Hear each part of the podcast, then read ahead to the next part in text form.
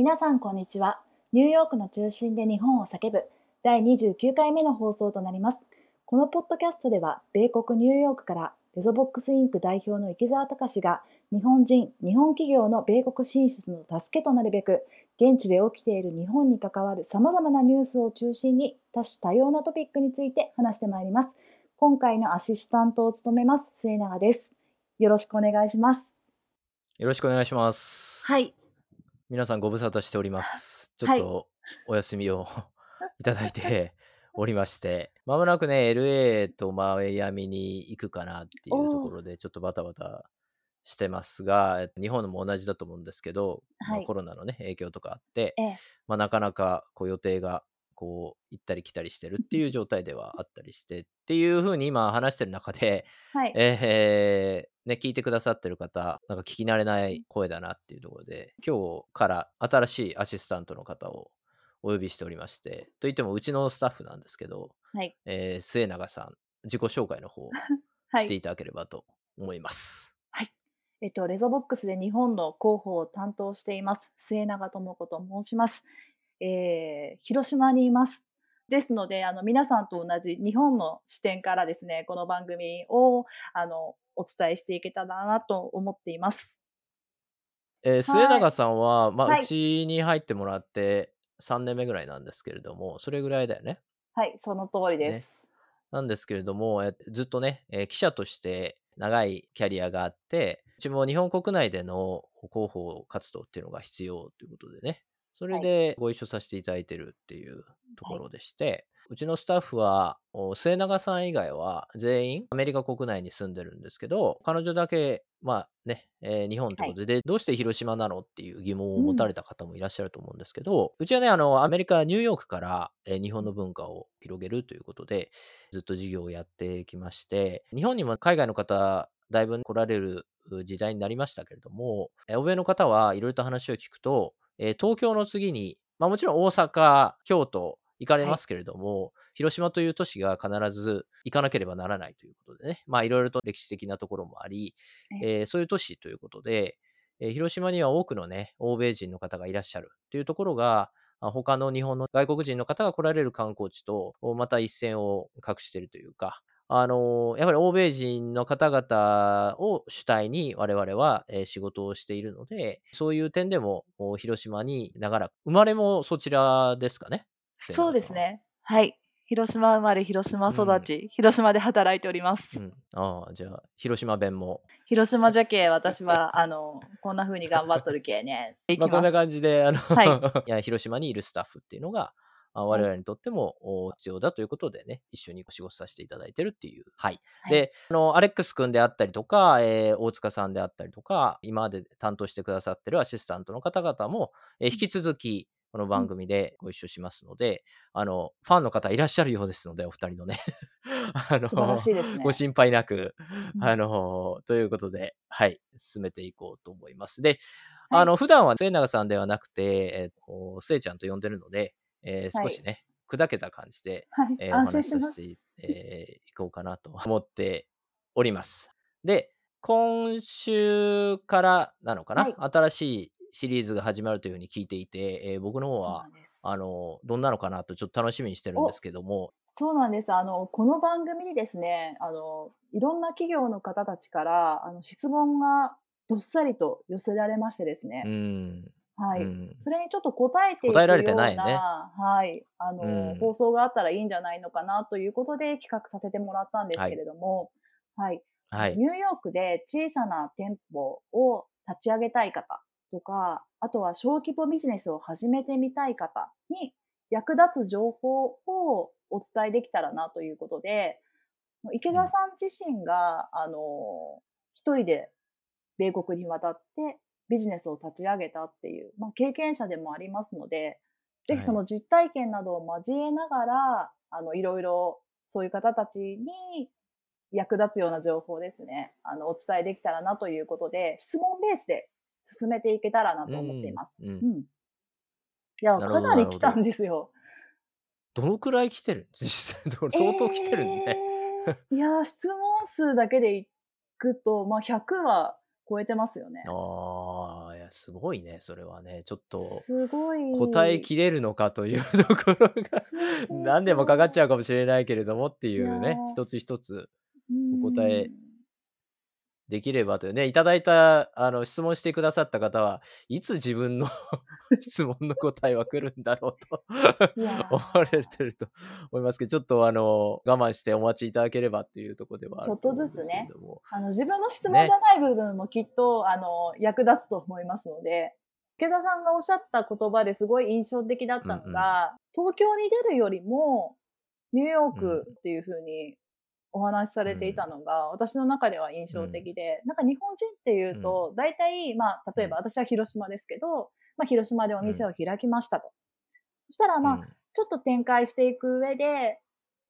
東京とか福岡うん。とか大う阪ん。みたいな感じをうん。考える方がほとんどだと思うんですよね。そこでは海。外っていう視点ってあんまりないですし、ニューヨークっていうと、もう敷居が高くて、視野にも入ってこないというか、そういうう方が一。般的なのじゃないのかなと思っていて、ひょっとしたら、一気に飛躍できるチャンスがたくさん潜んでいるかも、みたいなお話をされていたので、これは皆さんにお伝えはい。できたらなという感じですよね。じゃ、基本はい。的にスエちうゃんが担ん。当してくださる時は、このはい。質問コーナーっていうことで、ええ、よろしいんでしょうか？その通りでございます。はい、承知いお願たしました。いします。そうですね、今あの、お話に、ええ、あったように、ま、僕自身は日本で育って大学卒業して、海外とのつながりなんてほぼ海外旅行ぐらいしかなくて、うーで、ん。ええ、そのままアメリカにバックパック一つで24の時かな、に渡って、それから、ま、フラフラって言い方はあれですけど、していく中で、あの、ほんとに何のコネクションもなく、知り合いも誰もいないし、ええ。ええ、何か資金援助してくれる人も誰もいなかったし、何へかそういうのがあるわけではなえ。くて、ただ一人でなんとなく始めようという言い方はなんですうけど、でん、もほんとにうん。それぐらいの感覚で始めて、え、10年と。こうのん。7月かな、先月で、え、11年目の会社になって、よちよち歩きですけれども、ええ、今まで数百という企業さんであったり、アーティストさんであったりとか、いろんなね、日本人の方々を、こうアメリカの社会にね、こう繋げてきたかなというところうで、え、もん。ちろんまだまだですけれども、一歩一歩やってきたというところで、もう失敗だらけというところもあるんですけど、その失敗をね、特にね、うん。ええ、聞いてる方々には、こうシェアできたらなとは思ってますので、だからまあ、あの、なんかそういう関連の質問がたくさん来てますよっていうことでしたので、ま、僕ね、そうですね。僕があの、こう考えてこういうコンテンツで今日話そうみたいなところでね、うん。あの、大塚さんとかレックス君とよやってるものももちろん引き続きやってくんですけれども、あの、こういうね、あの、視聴者の方々の質問に答えるっていうのも、え、当然必要なんことですので、あの、喜んで、え、可能な限りね、僕の分かる範囲で、はい。ええ、やらせていただこうと思っております。はい。もう早速聞きたいことが、今のあの、お話だけでたくさんあるんですけど、え、は24っい。て大学を卒業してすぐにニューヨークに行かれたっていうことです？あ、そうそうそうそうそう、そうですそうです。あすごいですよね。本で、えっと、4年制大学をはい。東京の方で卒業する時に、もううん。就職活動自体は全く興味がなくて、日本で働くっていうことに関して。ええ、チケットすごいな。1枚買って、初 めはい。はカナダなんですけど、うん、はははは。出て、フラフチケットいラしていたはい。そうそうそうそう、あの、片道切符だけ買って、あの、え帰りの切符はなしで買っえ。て、フラフラしていたら、ま、気づいたらはい。15年そこからいて、今に至るみたいな。はい、その間にはアど。メリカで就職して、あの、金融機関で働いてたんですうんけど、うん、うええ、もちろん。んそこから、えっと、今の企業を立ち上げるまでっていうので、ま、色々とありますし。大学院を卒業したりとかありますけれども、はい、うん。まあ、あの、そんなね、僕の個人の話に興味あるかどうかわからないので、皆さん割愛はしますけれども。身軽な人が単身で、あの、ま、最初はカナダだったっていうことなんですけれども、渡ってビジネはい。スが始められるものなんですね。そこに驚きまうす、まず。ん、うん。うん。うん、そこに関して一番、あの、質問をいただいているようなので、もちろん個人なので全くお金もなかったし、それこそ貧へ乏学生でしたので、そえ。れぐらいのレベルからスタートしてるし。あの、別にそれがいいとか悪いとかではなくて、でも、ま、できるん方法はあるんですよっていうこと。で。もちろんね、あの、どのような企業を作りたいかっていうところだったりとか、え、企業うん。さんだったら、まあ、そんなね、なんか学生がね、ちょこっと立ち上げてどうのこうのみたいなのではなくて、きちんとね、1年目から成果を上げるような視点や、えー、現地法人っていうのを作ってやっていくっていうレベルっていうこともよく分かってますので、えー、そこら辺も合わせてね、別に僕のパーソナルな話をしていきたいわけではないので、でね、はい。あの、そういうの興味がある方は別個ご連絡をいただければというところで、基本的にはいただいた質問、そうですね、えー、ビジネスをいかにアメリカで進めていくかとか、うん、アメリカでどのようにね、一人の日本人として活躍していけるのかっていうところ、うん、あのを、僕自身が活躍してるって言い方ではないですけれども、うん、あのいろいろな活躍してる方々をサポートしてきたので、うん、えー、そういう視点でお話しできることはあるかなと思います。あと、あと、あの、えー、よく聞かれるんですけど、えー、池澤さんは日本にいらっしゃるんですか、ニューヨークにいらっしゃるんですか？っていうふうに聞かれるんですが、うん、えー、基本的に、え1年間の9割方はニューヨークに住んでます。で、はい、日本であったりとか、まあ、ヨーロッパっていうところで仕事があるっていう時に、えー、1年に1ヶ月ぐらいかな、は、うん、えー、日本に、えー、滞在したり、他の国に滞在したりっていうところもあります。まあ、この割合はね、パンデミックで変わったりとか、ね、また今後、ちょっとニューヨーク外、アメリカ外っていうのもあの増えそうですけれども、でも、基本的にはずっとアメリカ国内には、えー、おります。はい。COVID の前は行き来されてましたよね、日本に。年に何回かは池澤さんに2、3回ぐらいかな、うんうん、お会いする機会があったので、はい、結構行き来しながらビジネスなさってるっていう感じですよね。じゃあ早速質問に入っていこうかだと思うんですけれども。はいはい、そうだね。前置きが長くなっちゃった前置きが長くなっちゃったんですけど、はい、いやただあのちょっと、はい。カテゴリー別にいろいろ分けてお伝えした方がいいかなと思って、まあ、たくさんいただいた100以上の質問をカテゴライズする中でですね、結構コロナに関する、はい、あの質問がたくさん寄せられていて、ちょっとこれは、なるほど、はい。はい、あの、早いうちに先にまとめてやっておく方がいいんじゃないのかなと思って、まあ、第1回目は、今多くの人が気になっているコロナ関連の話題について、ちょっとお伺いできたらなと思います。はい、わ、はい、かりました。じゃあ、最初の質問なんですけれども、現在ニューヨークの店舗状況はどうなのかということで、はい、コロナの影響など最新の情報が聞きたいということなんですけれども、このあたりいかがですか？はい。うん。そうですね。あの、まあ、あのー、もう毎月のようにコロコロコロコロと状況は変わっていくので、まあ、本当に直近、足元どうですかということかと思うので、えー、まずは、ちょうどね、数日前に発表された7月の雇用統計、かなり強い数値が出ていて、はい、まあ、非農業部門雇用者数っていうのはもちろん大幅増と。失業率もコロナ後に最も低い値。えー、具体的には5.4%まで低下してますと。なので、コロナ前とかなり近い数字まで、えー、来たなっていうところ。なので、まあ、かなりね、あのー、皆さんもニュースで見られているように、アメリカの景気回復っていうのは堅調。これはもう皆さんご存知かなというところです。で、えー、特にセクターで言うと、娯楽とかホスピタリティっていうところが最も伸びていて、はい、まあ、僕の周囲を見ていても、はい、あのー、まあ、皆さんね、コロナでかなり、えー、自粛をね、強いられたというところがあって、まあ、その反動というか、キャンプに出られたりとか、旅行に出られたりっていうところ、なので、国内線もかなり混んできてるようですし、えー、特にハワイとかね、はい、うんあのー、ワクチン接種が、まあ、比較的他の州より進んでいるようなところっていうのは、もうアメリカ人の方々でいっぱいになってるという状況ではあります。で、ニューヨーク自体どうなんだっていうことだと思うんですけど、ニューヨークにも、えー、明らかにっていう方あれなんですけど、まあ、一人一人に聞くわけじゃないですけれども、はい、えー、他州からご旅行に来られてる方が結構増えてきたなっていうイメージはあります。じゃあもう街は結構賑わってる感じですか？えっ、と、場所によります。観光客の方が来られるようなところっていうのは、えー、ある程度、うん、人が、もちろんパンデミック前とは比較にもならないぐらい少ないですけど、えー、人が増えてきたなっていうところですけど、えっと、オフィス街とかはもう全く人は相変わらずいないっていうところ、どんな時間に行っても全然いない。うん。っていうのは、まあ、僕自身はリサーチもあって日々こうマンハッタンを走り回ってるわけですけどいろんな、えー、地域を、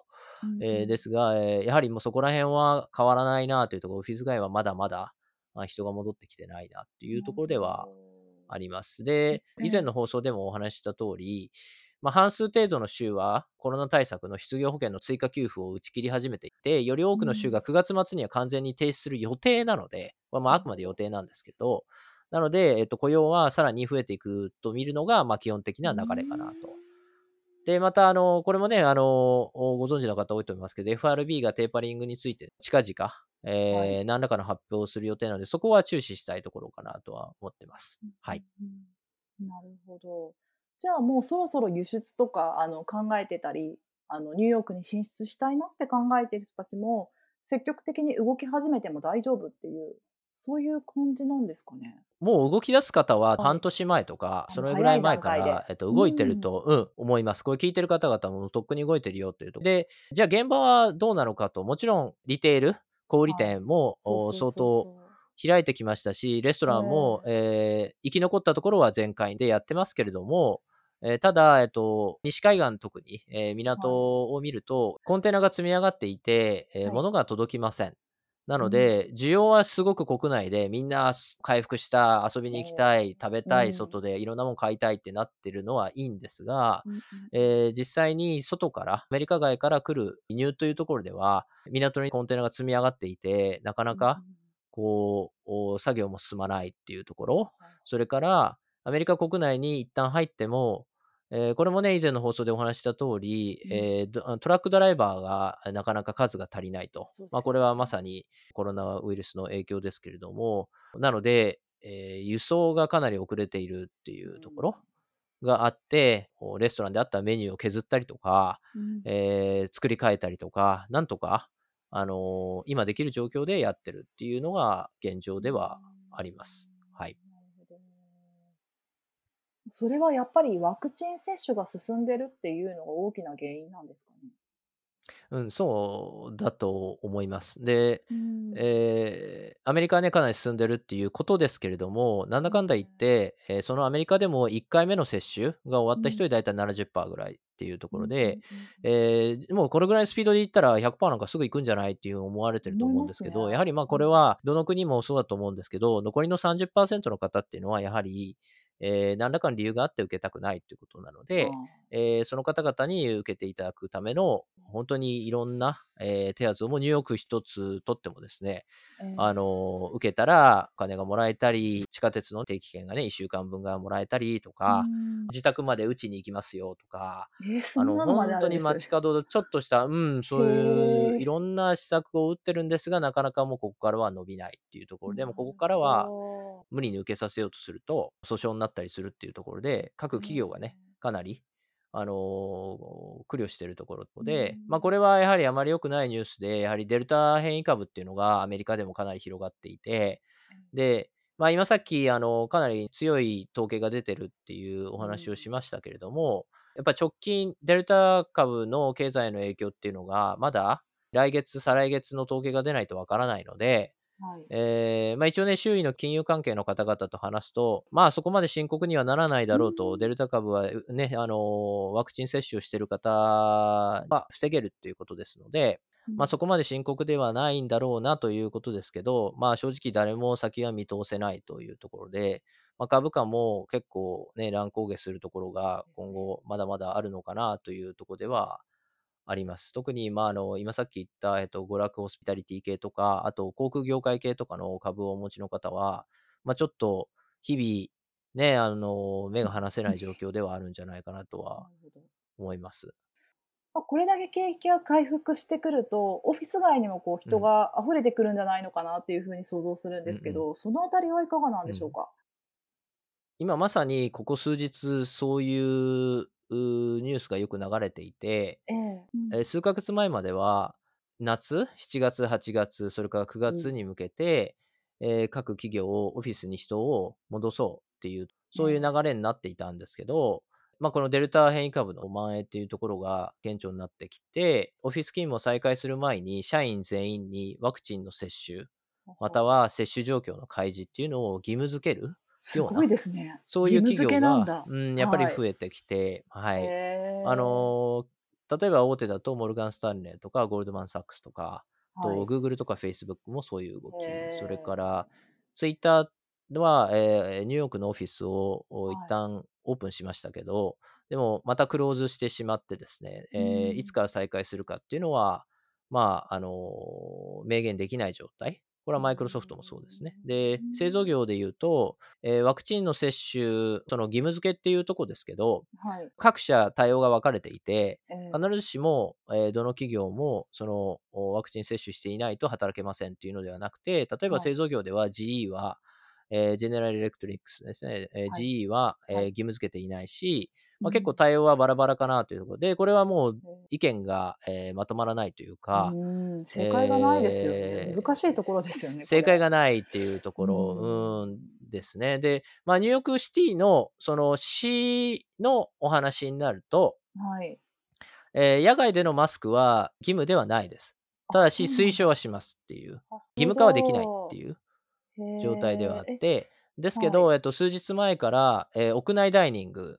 とか、フィットネスとか、えー、要するに屋内の、はい、屋内施設、娯楽施設の従業員であったり、お客様はワクチン接種を義務付けるってことになってますので、要するに、うん、あのワクチンを接種してない方は、えー、そういうところには入ることができない。で、また、まあ、我々もそうですけれども、リテールビジネスっていうところは、えー、必ず入ってくる方々のチェックをしなければいけないという。ワクチンパスポート的な感じですか？そういう形になってます。えっ、ー、と、紙で見せるもの、それからアプリで、えー、表示できるものがあるので、えー、一応僕は、えーと、両方常に携帯してます。なるほど。野外でのマスク義務はなくなった。今、うん、皆さんマスクはして歩いてるんですか？えー、してますね。かなりまた、ここ数日、かなりするようになったかなっていうところかなと思います。はい。なるでマスクでビジネスを考えてる方とか、まあ、コロナ関連のことでビジネスを考えてる方ってたくさんいらっしゃると思うんですけど、まあ、そういう方にとっては、まだまだマスクの需要は続くっていうふうに考えてもいい感じっていうことですかまあ、マスク自体もビジネスにならないと思うので、もう個人でも作ってるし、あの、数量自体は大量にあるので、あの、全くそちらは、うん、ビジネスにはならないと思うんですけど、あと、まあ、これも質問いただいたので、別件で、あの、フェイスシールドは、え日本ではかなり使われてますけど、アメリカではほとんど使われていないので、一部のあの医療機関であったりとか、そういうところっていうだけなので、あまりこちらは、あまりこう、ボリュームの出るビジネスにはならないなっていう感じではあります。はい。いや、日本と結構状況が違いますよね。今日本ではあの不燃不のマスクをしましょうみたいなのが政府が呼びかけて、はい、あのもうこれ以上感染を拡大させないためにあの布製の手作りのものとか一時期流行ったじゃないですか。あとはちょっとウレタン製のものとか、ああいったものは結局あの、飛沫がすり抜けてしまうっていうことで、みんな不燃のものをつけましょうっていうことで、はいはい、あの、割とそういう手作り系のものをつけてると、後ろ指さされるじゃないですけど、あの、あっていう感じの雰囲気です、今日本は。と、アメリカは全くそういうものはなくて、うん、だいぶ違くて、そこら辺はあの緩いというか、もうバンダナみたいな人もいれば、バンダナ。えー、もうこういうものじゃないとダメですみたいなことを言われたことは一度もないし、そういうことを意識してる人っていうのも、えー、僕の周りも誰もいないし、うん、そこら辺はやはり日本の方々はかなりセンシティブなんじゃないかなとは、ね、あのそれがいいとか悪いとかではなくて、うん、そういう文化の違いはあるんじゃないかなと思います。OK っていうことですか？そう、そういう形です。何でもいいので覆ってくれっていう、うん、それだけです。だいぶ違う感じなんですね。先ほどのお話で娯楽やホスピタリティが最も伸びているっていうふうに聞いたんですけれども、はい、あの、はい、美術館とかオペラハウスとかそういうところもどんどん再開しているっていう感じですか、うん、そうですね。うん。うん、あのー、この数ヶ月から秋にかけて、うん、まあ、皆さんえー、ニューヨークといえばやっぱブロードウェイとかメトロポリタンオペラとかだと思うんですけど、えー、うん、こういうところがどんどんと再開になっていって、えー、ですが、まあ、今さっきお話ししたようにワクチンの接種歴の、はい、提示が必要っていうこと、うん、えー、これはまあ12歳未満の子どもなどは、えー、対象外、はい、なのでで、えー、どういう提示が必要かっていうと PCR 検査、うんえー、また抗原検査による陰性証明っていうもので、はい、まあ、こちらはね、あの州によって違いもあるので、えー、ご旅行に行かれる方とか、まあ、あんまりいらっしゃらないと思いますけど、えー、そういう方々はチェックされてから行かれたらいいんじゃないかなと思います。じゃあもう本当、ほとんど回復に進んでいるっていう感じで。うすね。ん、まあ、あの、ほんとにこのね、ごめんなさい。ほ 放送のタイミングっていうのがあるので、ええ。えっと、デルタ株のところっていうのが全くわからないので、皆さんご存知のように、え、秋になると、えっと、ウイルはい。スのか活動が活発んなるので、うん、確かに。ええ、ちょっと先は全く読めない状態ではあります。うんうんうん。いや、これだけリモートが進んでくると、実際にあの、コロナが落ち着いた時に、オフィスにみんうん。なが戻ってくるのかっていうちょっと心配があるはいというかはいはい。ですね。便利じゃないですうん。か。お家からあの、仕事できた方が効率的ですし、そのあたりどうなのはいはい。かなっていう風に思うんですが。まあ、ほんとね、いろんな議論があって、結局答えとしてハイブリッドっていうことで、うん。実際にオフィスに出社するのとリモートっていうのを半々にするのがいいんじゃないかとか。ええ、でもそちらに舵を切ると全部リモートにしてくれっていう方がいらっしゃったりとか。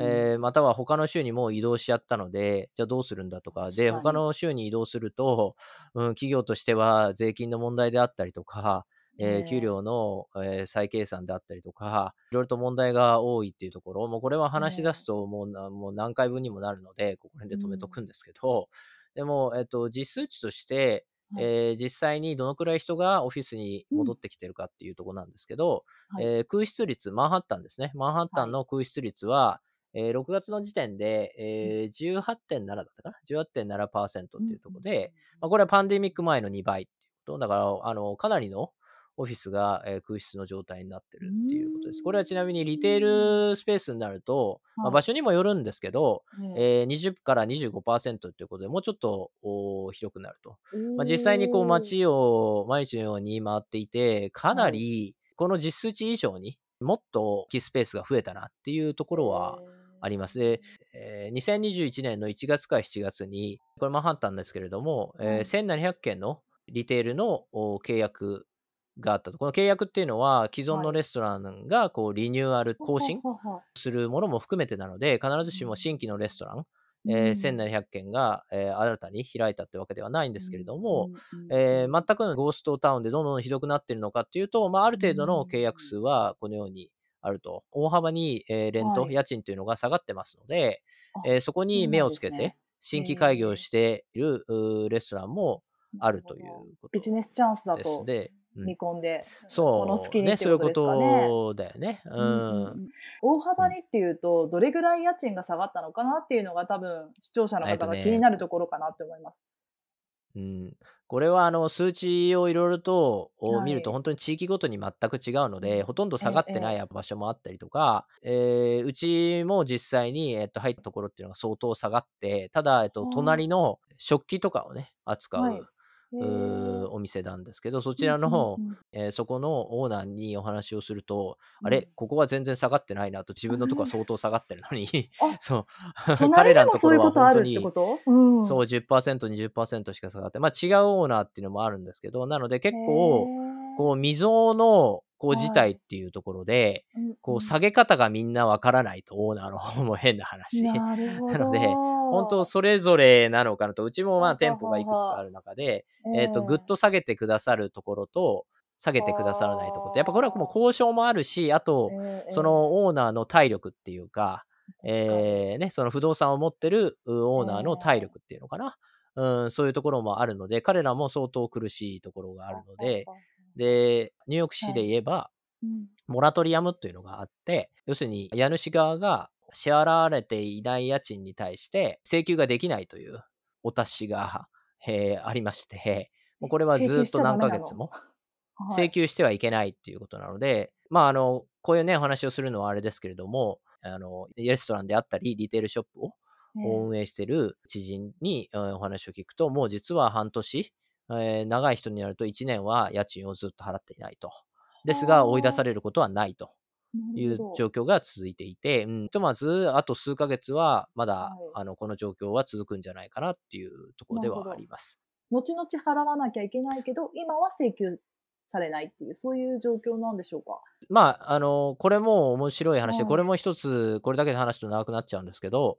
ビジネスによっては実際は儲かってるんだけれども、払わなくていいっていうので払ってないっていう人もいるあし、なるほうど。ん、あと、まあ、いうるでん、あの、なしょうね。の実際は払えるんだけど、うん、払えってないっえ。ていう人もいたり、で、あとほんとに払えなくはい。でも払わなくていいと言われてるので、え、そのまま続けていて、で、いざ払わなきゃいけ。ないっていう事態がいつかはもちろん来るので、その。時にどのような行動に出るかっていうところ、そうええ、大。概の方にお話しすると、もう雲隠れしちゃおうかなとか、アメリカ。人でないオーナーの方だったらもう、このまま、あの、他国へ逃げてしまおうかなみたいな、ま、あんまりこんな話をね、することではないへかもしれないですけど、実際はそうえ。いう状況なので、え、その実際にモラトリアムが終わった時に、あ、いろいろな問題が顕在化していくんじゃないかなとは。思ってます。ま、うん。あ、ちなみにこの1700件っていうのがどういう数値かっていうのは、ま、比較として2019はい。年度、あの、パンデミック前ですね。で、うん。同期比で1月から7月、契約数が2388っていうことですので、と。あの、1700と2388をどう見るかってとこですけれども、やはり結構な乖離があって、かなりの勢いで、え、経うん。済が回復しているってことですけれども、実際はかなりの、お、数値に差があって、ま、ま、あ以前と比べれの、まばですよだまだ、ね。うん。空き家は非常に多くなったなっていうとこでは。あります。ま、チャはい。ンスっちゃチャンスですよね。値段が下がっていまあ、て、空き家があると。そうね。うん。まあ、あの乗り出していく方とかもいらっしゃるんじゃないですかね。新しく開き。たい方の話っていうのも何人か聞いてますけああ、ど、え。いろんなお店を見れるので、今は。で、はい。閉じた方のお話もかなり聞きましたけど、はい。結構あのあの、冷蔵庫であったりとか、ま、レストランはい。だったらね、冷蔵庫であったりとか、いろいろうなそのん。設備をそのまんまに残したまま、おもう消えちゃった方とかお。も多いので、居抜きっていう形はい。で行くと、かなり、え、いい物件っていうのは揃ってるようなので、その、なるほど。ね、あの、どうしても、お、デルタ株っていうところで先が読めないっていうところではありますけれん、などもるほど。どんなお店が入ってくるんですかね、楽しみですよね。やっぱりその、そういう時に、その大きなチェーン店であったりとか、あえの、皆え。さんが知ってるようなブランドが、どのくらい進出してくるかっていうところは、そのベンチマークん。になると思うんですけど、え、はい。実際に Facebook であったり、Google であったりとか、うん。え、Amazon っていうのは、もうニューヨークに大規模なオフはい。ィススペースっていうのを、お、確保していて、ま、長期リースっていうとこですね。ま、実際はね、あのあの、従業員は戻ってきてないんですけども、彼らは相当儲かってるので、特に問題ないっていうとこなんなですけほど。うーん、でもあの、小規模の飲食店っていうのは、なかなかね、開業しにくいっていう、むしろ開業したりすると、すぐうニュースにん。なりやすい、へあの、メディアえ。が取り上げやすいので、ま、そういう面では。チャンスかもしれないんですけど、でも基本。的にはやはりチェーン店、はい、うん、が多くて、ウェグマンズであったりとか、ああいうん。大きいところっていうのは、ここぞとばかりに広げてってるか。なと、うん。いう感じでは、トレーダージョーズとかね、皆さんがね、え、お好ええきな、ええ。そういうところは新しい店舗が開いたりはしているっていうとうーこです。ん、なるほど。池澤さん、ニューヨークでいろんな、あの、経営者の方たちと、あの、繋がりがあはい。ると思うんですけれども、うんうんうんそういう方たうん。ちはどんな風に考えてらっしゃるというか。ええっえ。と、直近、お、いろいろな小売店をやってる経営者の方々とお話をする機会があったんですけど、はい。ええ、やはり彼らは困ってることっていうのがいくつかあっうんうて、ん。まず1つ目が従業員がやっぱ足りないっていうこと、これずっと言われてますけど、ワクチンの、お、こともあり、またそのコロナの緊急支援金っていうところもあって、ま、あはい。の、すぐにね、仕事に戻る必要がないっていう状況が。もう終わりだろうと思いつつ、まだまだ続いているところはあるので、なかなか戻ってこないっていうとこに、どうしてもチェーン店と比べて、え、体はい。力に差がある小規ん、模のうん、小売店はい。の、お、方々とかは、ニューヨークは特に学生さんとかアーティスええ、トの方がはい。バイトをそういうとうんころでされて、ん。ご自身の本職はね、あの、芸はい。術の方だけれども、うんそこで。生活費を稼ぎながら、自分の創。作活動をするみたいな。とか学生さんもそうだけど、勉強が、え、メインだと思いますけど、ま、あはい。のね、バイトで、うん。え、生活費を賄うみたいなところがあるんですけど、学校がやはり、え、リモートっていうところ。え、大学機関であったりとか、うん。なので、学生さんが海外からの学生さんも含めて、はい。え、戻ってきていないっていうところ、それかならアーティストさ。んは、え、これは一番辛いとこだと思うんですけど、僕の周りのアーティストでも、もう、ええ。その定期的な仕事が戻ってきた方っていうのはほぼいない。あ、そうん、ま、うなんでまずいす。ないですね。うん。映画産業とか撮影系の方はい。々は、ええ、もうえ。パンデミック中でも結構アクティブにやってましたけれども、おっしゃってましたよえ、仕ね。事うん、うちでもて、よく撮撮影を。やってましたけど、うんうん。うん。ですが、基本的にはそのダンサーの方とか、うん、ミュージシャンの方っていうのはなかなかね、仕事がない。または、えー、地方の方の、はい、野外での、えー、ライブであったりとか、えー、そういうとこに、え呼ばれていくケースが多いかなっていうところで、市内での仕事っていうのがなかなかない。で、あのワクチンはね、この現在はまだ緊急使用が許可された状況っていうもので、まあ、FDA の正式承認があるわけではないので、えー、なので、まあそういう意味で戻りたくないっていうようなね、方もいて、で、強制はできないっていう状況。なので、そういう小売店のオーナーと話していても、もうすごく悩んでる。うん、もう話すとその話ばっかりになってしまって、重くなるんですけど、もう A っていうジョンっていうやつがいて、みたいなね、ちょっと愚痴るような感じになって、え彼は、まあ、受けたくないと。でも、はい、あのね、どうしてもその焼き場で重要なポジションがあるんだけれども、その彼がいないと回らないけど、はい、彼をやはり職場に戻すことがなかなかできないので、違う後ろの裏方のポジションにするんだけれどもとか、うん、やはり受けた人からすると受けてない方っていうものが、うんってなるし、受けてない方からすると、なんで受けなきゃいけないのっていうところで、もうここに答えはないので、あの結局苦しむのはオーナー側で、クビにすることは当然できませんので、はい。そこら辺の苦しみがあるっていうのは、これがまあ1点目かな。で、はい、えー、2点目としては、まあ、これインフレ、し始めているっていうところがどうしてもあるので、で、これはまあ、まあ、さっきちょっと話したように、その、物がね、届かない。えー、コンテナの問題であったり、トラックドライバーの問題であったりっていうところがあったりして、仕入れ値が高くなってしまう。これはまあレストランに関して特にですけれども、ただでさえね、あのー、30%、40%っていうところで、なんとか、こう、原価、ね、抑えながらやってるっていう、基本的に飲食店って薄利多売のところがあるので、基本はね。なので、えー、その中でやっぱり5%、10%って上がってくると相当苦しいというところ。えー、で特に高級レストランのシェフとお話したときは、ま海外から、ね、取り寄せている食材っていうのもあるので、そういうところは、まあ、今さっき言ったように届かないとか、すごく高くなってるっていうので、まあでもそれがこうシグニチャーアイテムだったりすると出さないわけにいかないので、そこが悩みだなっていうところ。で、まあ、コストで言うと、従業員の賃金っていうのが、まあ、大きな割合を占めるわけですけれども、これも、そのように従業員自体が足りてないっていう、今さっき話、ね、一番目で話したように、はい、えー、足りていないので、まあ、どうしても、うちはこれだけインセンティブを出しますよ。普段より何ドルも多く、えー、出すので、来てくださいって言ってみたりとか、はい、また、体力があるアマゾンであったり、ウォルマートみたいなところっていうのは、もう、それこそ、えー、契約してくれたら、えー、1000ドル、え追加で払いますとか、はい、うん、そう10万円ね、うん、そういうのを追加で払いますよって言ってみたりとか、えー。普段、はい、大体あの、ニューヨークは、えー、最低賃金15ドルからスタートなんですけど、それが18ドルになったり、はい、19ドルになったりとか、もうそういうのが当たり前になってるっていうところなので、もうそれでさらに、あの、飲食店やられていらっしゃる方はよくこう、ね、あの、毎日ね、ねあの、計算がね、もう本当苦労されてると思うんですけど、えー、賃金が30%とか上がったらどういうことになるかっていうのは、もう皆さん頭の中でぐるぐると計算してすぐ分かると思うんですけど、そういう厳しい状態なので、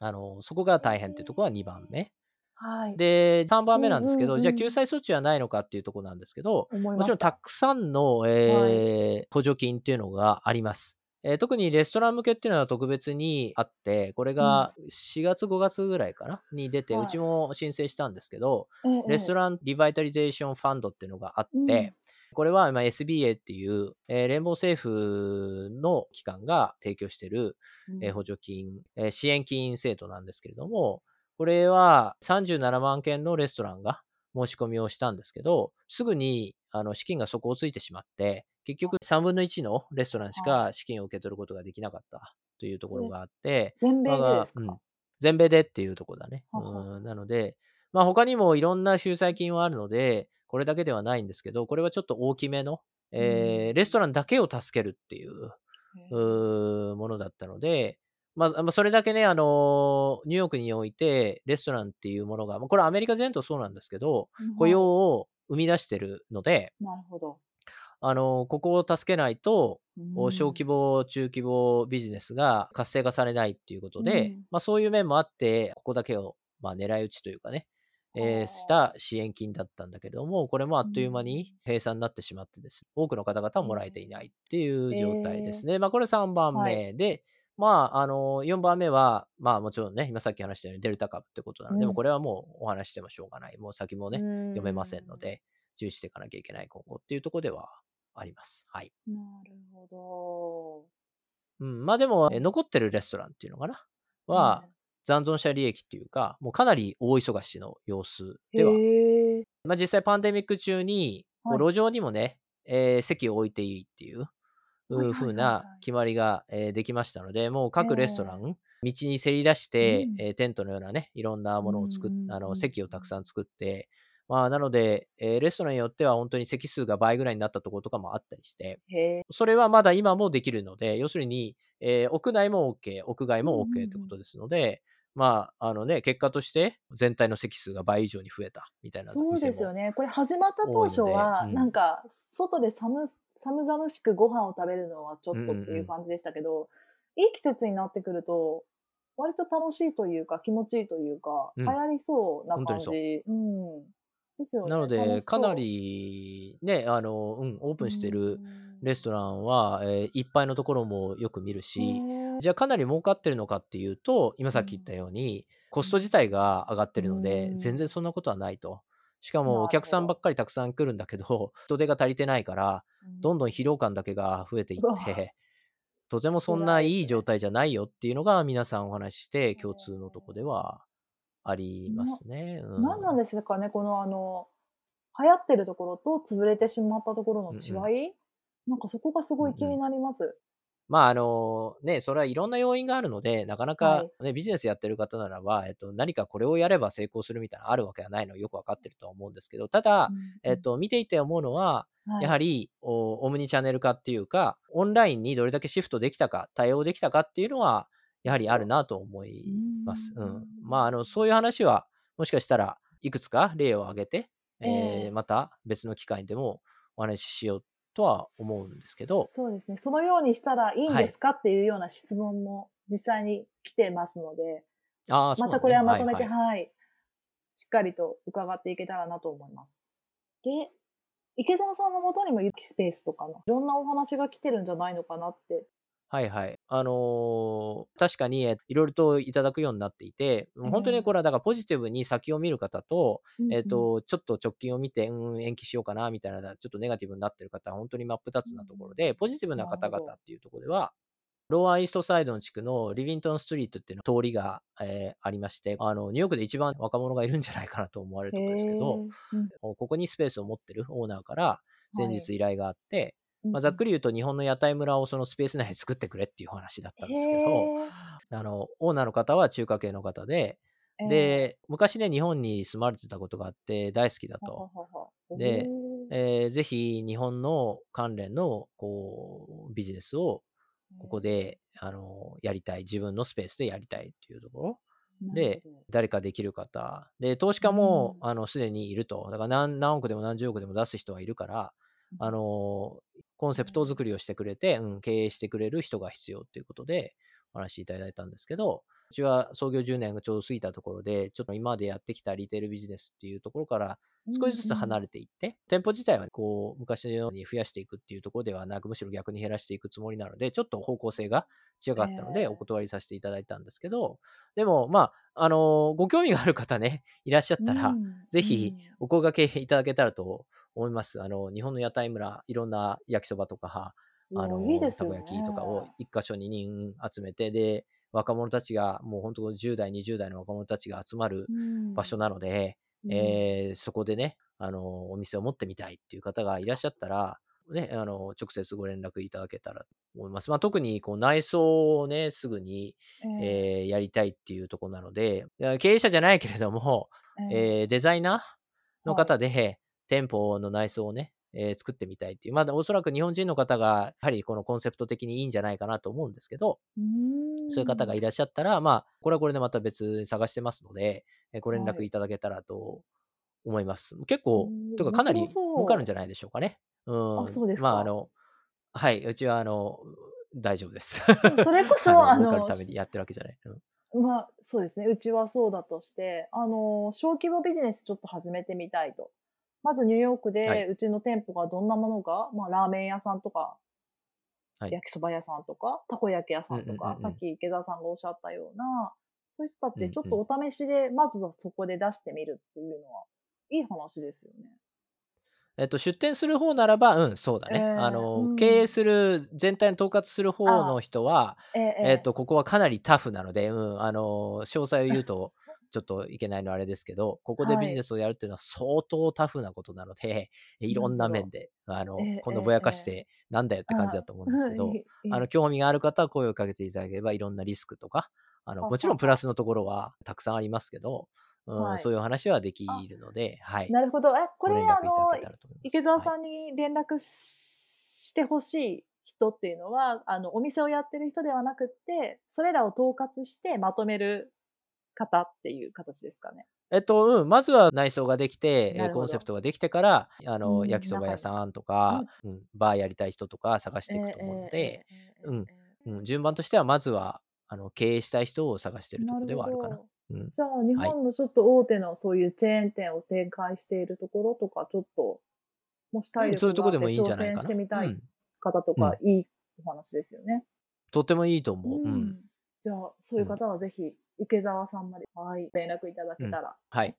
コロナとか考えるとリスクばっかりだけれども、なかなかないチャンスだとは思うので、うん、あまりなんかいい話ばっかりすると怪しい人みたいになってくるので、えっと、これぐらい止めとくんですけど、あの、実際はかなりのリスクばっかり、多分お話しいただいたら、8割、9割は、えダメな話をするかもしれないので、僕は結構そういう方の人間、あの、そんな甘くないぞみたいな話ばっかりすると思うんですけど、でも、あの、なかなかないチャンスだとは思うので、うん。あの、うん、興味がある方は、あの、お声掛けいただければと。で、実際に場所をご自身の目で、えー、見られるといいんじゃないかなとは思います。はい。なるほど。あの日本自体は今緊急事態宣言が各地で出ていて8月の終わりに今後どうしていくかっていうのが決まっていくんじゃないのかなっていうところなんですけれども、ニューヨークはそういう目安みたいなのってあったりするんですか、はい、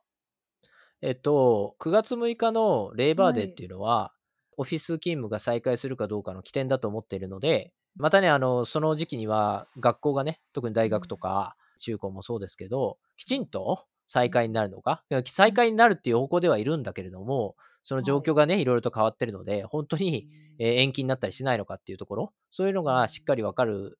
点ではあると思うので、まあ、ここからちょうど1ヶ月ぐらい先のレーバーデーっていうところ、その周辺でのコロナの状況とか雇用統計っていうのは確認されるといいんじゃないかなとは思います。で、アメリカは年末に向けて消費がぐーっと増えますので、はい、なので、例えば、えっと、9月だったら、もう、もう7月、8月、今年は早いんですけど、えーはい、バックトゥスクールのね、セールっていうことで、学生さんが学校に戻るので、そこでの需要、えー、うん、それはもう、あの、文房具だけじゃなくて、えー、電化製品から住む場所をね、探したりで、不動産の値段であったりとか、いろんなところに影響が来て、かなりお金が回る月なので、えー、これが一つ、それからあ10月だったらハロウィン、それから11月はサンクスギビングっていう大きな、えー、消費の機会があって、それから、えー、12月は皆さんご存知クリスマスっていうところ。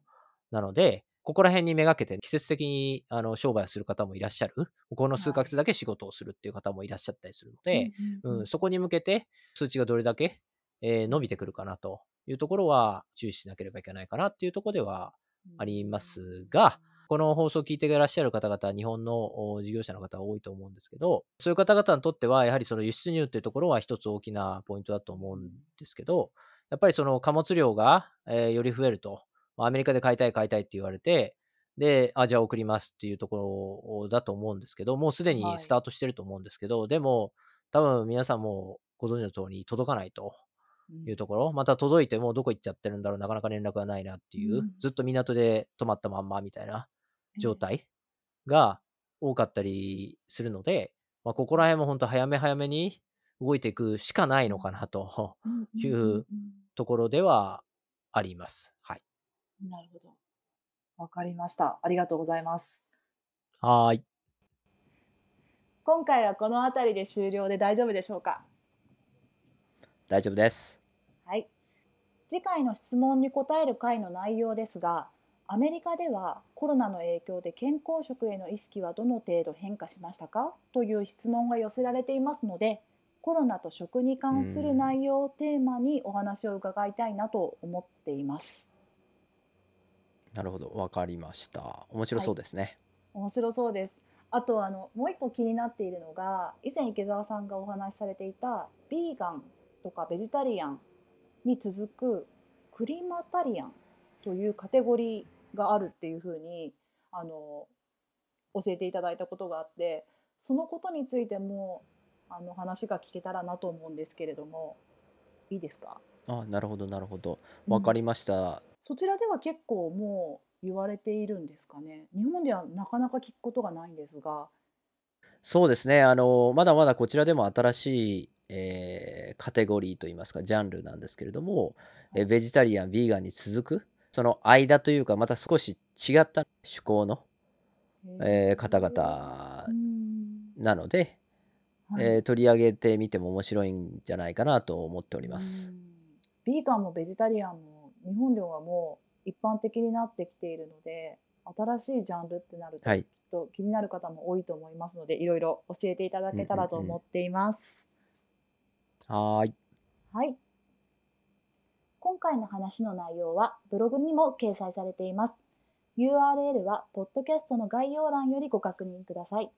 ご意見、ご感想、ご質問などございましたら、たかし at rezobox.com までメールでお寄せください。お待ちしております。それでは次回お会いしましょう。ありがとうございました。ありがとうございました。